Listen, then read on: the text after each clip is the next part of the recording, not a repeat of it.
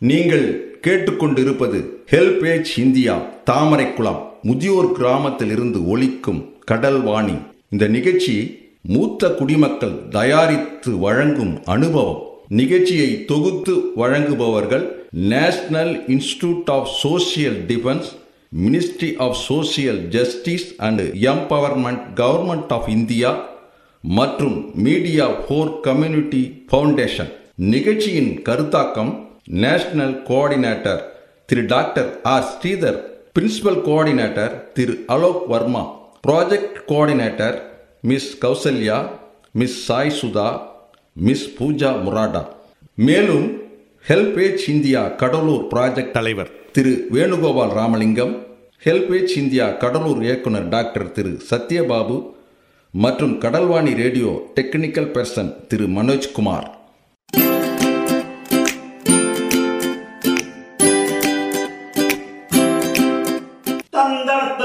சொல்லியே வெளியில் வாழ ஆமா வில்லினில் பாட. வந்துடுச்சு கடல் வாடியே வந்துருச்சு கடல் வாணியே. நல்ல நல்ல கருத்துக்களா நாங்கள் தினமும் பாட. நாங்களும் தினமும் பாட. சொல்ல வந்த கருத்துக்களா நீங்கள் தினமும் கேட்க. நீங்களும் தினமும் கேட்க. வந்துடுச்சு கடல் வாடியே வந்துருச்சு கடல் வாணியே.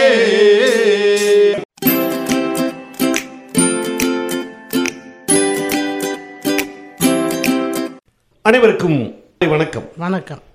இந்த அனுபவ நிகழ்ச்சியின் மூலமாக முதியோர்களின் அனுபவத்தை பற்றி வரக்கூடிய ஜெனரேஷன் வரக்கூடிய குழந்தைகளுக்கும் பெரியோர்களுக்கும் இவருடைய அனுபவத்தை பகிர்ந்து கொள்ளும் விதத்தில் இந்த அனுபவம் நிகழ்ச்சியை நம்முடைய பூங்காவனம் பாட்டி நல்ல அனுபவமிக்க நல்ல சரியான சமையல் செய்யக்கூடிய அவர்கள் குடும்பத்தை இந்த சமையல் மூலமாக சந்தோஷப்படுத்தி இன்று நிம்மதியாக ஓய்வெடுத்து கொண்டிருக்கக்கூடிய நம்முடைய பூங்காவனம் பாட்டியவர்கள் இப்பொழுது சமைக்க இருக்கின்ற ரெடிமேட் மிளகாய் பொடிக்கும் அல்லது சாம்பார் பொடிக்கும் அவர்கள் தன்னுடைய கையினாலே தயார் பண்ணக்கூடிய சாம்பார் பொடியை பற்றி வித்தியாசங்களை இங்கே கூறவிருக்கின்றார்கள். நம்முடைய கால ஓட்டத்தில் வேலை பழுவின் காரணமாக நாம் இந்த உணவிற்கு முக்கியத்துவம் கொடுப்பதில்லை.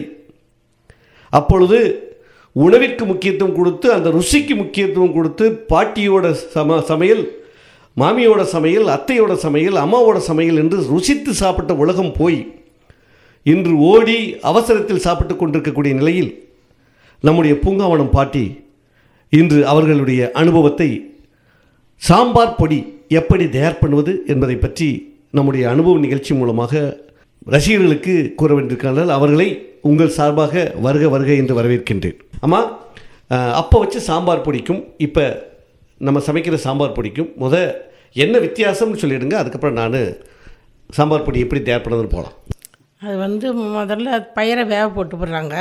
பயிரை வேக பயிரை கழுவிட்டு வேக போட்டு அதோட கூட வெங்காயம் தக்காளி எல்லாம் போட்டு கொஞ்சம் நல்லா கொதிக்கிட்டுன்னு காய் எடுத்து போட்டு மிளகாத்தூளை போட்டு புளியை ஊற்றி இறக்கிடுறாங்க.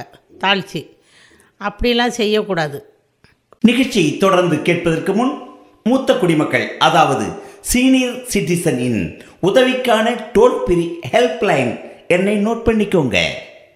ஒன்று நான்கு ஐந்து ஆறு ஏழு. இந்த டோல் ஃப்ரீ எண் காலை எட்டு மணியிலிருந்து இரவு எட்டு மணி வரை செயல்படும். மூத்த குடிமக்களின் உதவி மற்றும் ஆதரவிற்காக. இப்போ அனுபவ நிகழ்ச்சி தொடர்ந்து கேட்கலாம். சாம்பார் பொடின்றது கடலப்பருப்பு காஞ்ச மிளகா மிளகு ஜீரகம் துவரம்பருப்பு பெருங்காயம் கொம்பு மஞ்சள். இத்தனையும் நல்லா காய வச்சு அரைக்கணும்.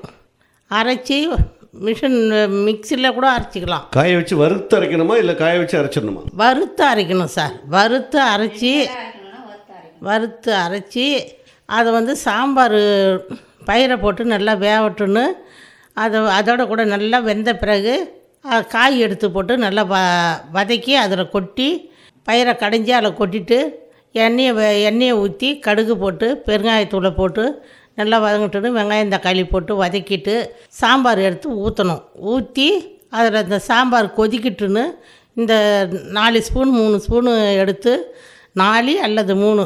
எத்தனை பேர் இருக்காமா நாலு அல்லது மூணு. இப்போ கரண்டி அல்ல ஸ்பூனால் அள்ளி போட்டு நல்லா கொதிக்க வச்சு க இறக்கும்போது கருவேப்பிலை போட்டு இறக்கிட்டோம்னா அவ்வளோ ஒரு சூப்பராக இருக்கும் சாம்பார். டேஸ்ட்டாகவும் இருக்கும். இப்போது நம்முடைய தாத்தா பாட்டிங்க இங்கே சாம்பாரை ரசித்து ரசித்து சாப்பிட்றாங்க.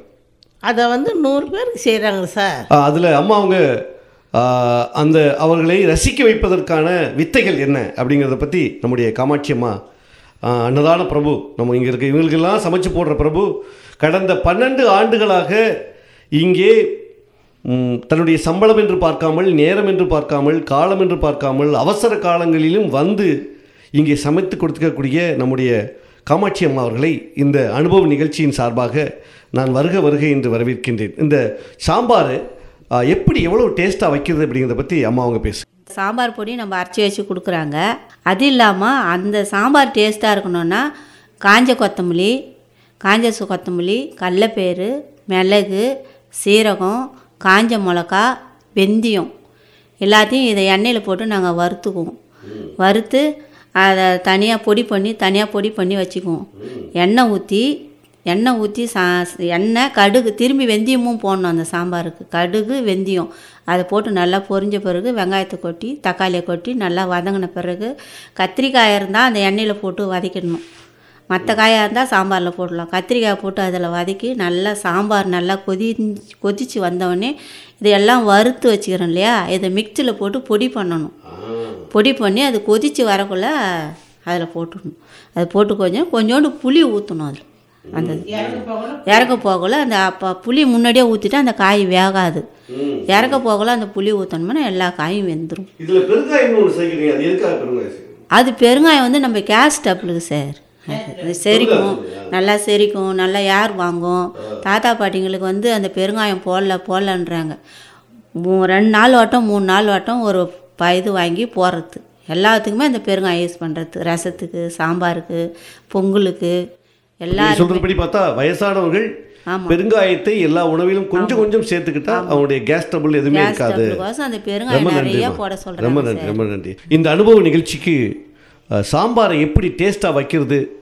அது எதெல்லாம் பண்ணினால் நம்ம சாம்பார் டேஸ்ட்டாக இருக்கும் என்பதை பற்றி பகிர்ந்து கொண்ட அம்மா காமாட்சி அம்மா அவர்களுக்கு நம் அனுபவ நிகழ்ச்சியின் சார்பாக மனமார்ந்த நன்றிகளை தெரிவித்துக் கொள்கிறோம். நன்றிம்மா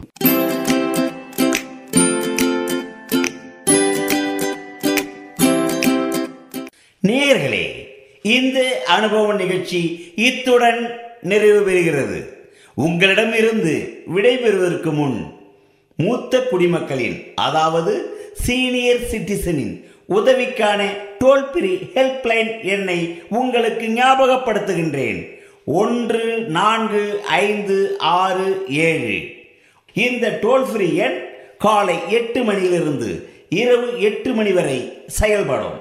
மீண்டும் அடுத்த அனுபவ நிகழ்ச்சியில் சந்திப்போம். நன்றி வணக்கம்.